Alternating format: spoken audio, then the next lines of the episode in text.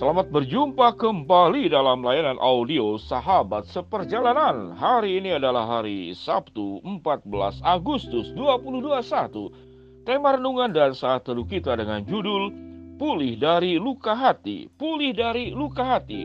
Firman Tuhan terambil dalam Mazmur 147 ayat yang ketiga. Demikian bunyi firman Allah. Ia menyembuhkan orang-orang yang patah hati dan membalut luka-luka mereka. Mari kita berdoa. Bapa yang di dalam surga sungguh sangat luar biasa. Ada ayat yang secara khusus membahas tentang patah hati yang barusan kami baca dalam Mazmur 147 ayat yang ketiga bahwa Tuhan menyembuhkan orang-orang yang patah hati dan membalut luka-luka setiap kami semua. Kami ingin lihat Tuhan mengalami pemulihan, mengalami kesembuhan di dalam kuasa jamahan Engkau sendiri. Dalam nama Tuhan Yesus kami berdoa. Amin. Shalom sahabat seperjalanan yang dikasih Tuhan Kita bertemu dengan begitu banyak Jabaran-jabaran penjelasan-penjelasan tentang penyakit yang mematikan manusia Urutan-urutannya kita bisa melihat dari diabetes, dari sakit jantung, dan penyakit-penyakit yang lain termasuk cancer dan segala macam. Namun memang tidak ada jabaran yang kemudian yang mengakibatkan faktor yang begitu berbahaya yang bersangkut paut dengan perasaan. Misalkan patah hati itu ada di urutan keberapa kalau menyangkut dengan masalah hati. Namun itu dampaknya sangat luar biasa. Ada banyak penyakit-penyakit secara fisik justru disebabkan oleh dari hati. Dari kondisi hati yang tidak sehat mengakibatkan badan juga tidak sehat. Itu yang kita dapatkan bukan dari pelajaran waktu di sekolah. Mensana corpore sano. Di dalam tubuh yang sehat terdapat jiwa yang sehat. Dan di dalam jiwa dan hati yang sehat akan terdapat juga tubuh yang sehat. Sewaktu kita belajar mengasihi diri kita sendiri bukan mengasihani. Karena itu perintah Allah. Maka kita akan menjaga hati kita bagaimana sungguh-sungguh pulih. Sungguh-sungguh sembuh sungguh-sungguh sehat yang terutama dari masalah luka hati. Mazmur 147 ayat yang ketiga dikatakan ia menyembuhkan orang-orang yang patah hati dan membalut luka-luka mereka. Dalam Mazmur 143 ayat yang ketujuh, ini mirip-mirip ayatnya. Jawablah aku dengan segera ya Tuhan, sudah habis semangatku. Jangan sembunyikan wajahmu terhadap aku sehingga aku seperti mereka yang turun ke liang kubur. Jadi Mazmur mencatat tentang gambaran diri manusia yang terungkap di dalam kata-kata, "Jawablah aku dengan segera ya Tuhan, sudah habis semangatku, jangan sembunyikan wajahmu terhadap aku." sehingga aku seperti mereka yang turun ke liang kubur itu Mazmur 143 ayat yang ketujuh dan jawabannya Mazmur 147 ayat yang ketiga. Kalau kita susun secara kalimat, persoalan hidup manusia adalah Mazmur 1437. Jawaban hidup manusia adalah Mazmur 1473. Jadi dibalik.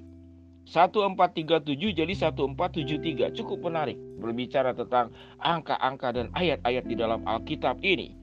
Alkitab berkata, ia menyembuhkan orang-orang yang patah hati dan membalut luka-luka mereka. Sahabat seperjalanan. Engkau boleh dan itu adalah wajar engkau cantumkan apa yang membuat engkau patah hati. Cantumkan di dalam kertas satu lembar sebanyak-banyaknya. Maka saya sebagai hamba Tuhan akan menolong sahabat seperjalanan. Bagaimana bisa pulih dari eh, dari luka hati, dari patah hati. Cantumkan sebanyak-banyaknya apa yang engkau kecewakan dan bawa itu ke dalam Tuhan. Jangan engkau genggam sendiri, jangan engkau remas sendiri. Jangan engkau simpan di dalam hatimu. Engkau kecewa terhadap siapa? Engkau patah hati oleh siapa? Oleh orang tuamu, oleh suamimu, oleh istrimu, oleh mertuamu, oleh anakmu, oleh keadaan di tempat bekerja, di sekolah, Anak-anak asuh saya sering kali mengeluh tentang orang eh, katakanlah gurunya. Maka saya mengajarkan bahwa sikap hati yang menyebabkan kita akan menjadi orang yang pulih dari patah hati, dari luka hati, atau kita tetap memiliki luka yang terus menganga, basah dan berdarah-darah. Apa yang engkau? Barusan saya dapat WhatsApp seorang teman WA, dia merasakan begitu terpukul, begitu marah karena mengalami penipuan lewat media sosial dan dia kemudian menyebarkan berbagai foto yang dikenalnya, KTP-nya, fotonya disebarkan ke semua teman WA. Ini tindakan yang tepat agar orang itu tertangkap oleh polisi dan tidak melakukan lagi. Namun persoalannya, penipuan itu mengakibatkan sakit hati yang sangat mendalam. Yang tidak mudah dilupakan, kita bicara memang mudah dan gampang. Namun kalau janji Allah berkata bahwa ia menyembuhkan orang-orang yang patah hati dan membalut luka mereka. Bagaimana kita mau sembuh? Bagaimana saya melupakan? Luka terjadi karena proses. Maka sembuh pun terjadi harus melewati proses. Maka berproseslah. Saya ulangi kalimat ini. Luka terjadi karena proses, maka sembuh pun membutuhkan proses, maka berproseslah. Kalau luka itu timbul dari waktu yang cukup lama, maka, berproseslah dengan sabar. Tidak serta-merta kita bisa sembuh. Maka berproseslah dengan sabar, berjalanlah bersama dengan Allah. Rubahlah kebiasaan untuk melihat sisi negatif menjadi sisi positif. Langkah yang paling sederhana, sewaktu engkau terbiasa menulis dengan tangan kanan, cobalah dengan tangan kiri. Susah tidak? Sangat susah. Jangan memaksa saya untuk menulis tangan kiri karena saya biasa tangan kanan. Tetapi saya menganjurkan sahabat seperjalanan, belajarlah menulis dengan tangan kiri. Sekalipun engkau terbiasa menulis dengan tangan kanan. Ini merubah kebiasaan. Pada saat engkau berproses satu jangka waktu, mungkin satu tahun, memang tidak sebaik tangan kanan. Kecuali engkau kidal. Namun sampai waktunya engkau bisa menulis dengan tangan kiri dan engkau bisa menulis dengan tangan kanan. Dua-duanya bisa.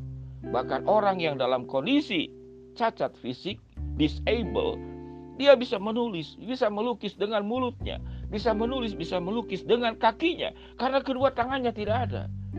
Maka itu proses. Maka bersabarlah di dalam proses, carilah lingkungan yang baik, yang firman Tuhan katakan. Jangan kau duduk dalam kumpulan pencemooh, jangan berdiri jalan orang berdosa.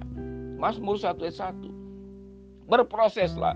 Tidak mungkin Allah membiarkan kita tetap terluka, tetap basah luka hati itu, tetap menganga dan tidak pernah sembuh-sembuh.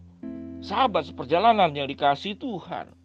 Biarlah kita boleh menyadari bagaimana Allah itu mencintai dan mengasihi kita. Allah tidak ingin luka itu terus ada di dalam diri kita dan tentu itu juga merugikan buat diri kita. Engkau dilukai mungkin oleh pasangan hidupmu, orang yang engkau percaya sekian lama, tidak pernah ada kecurigaan sama sekali.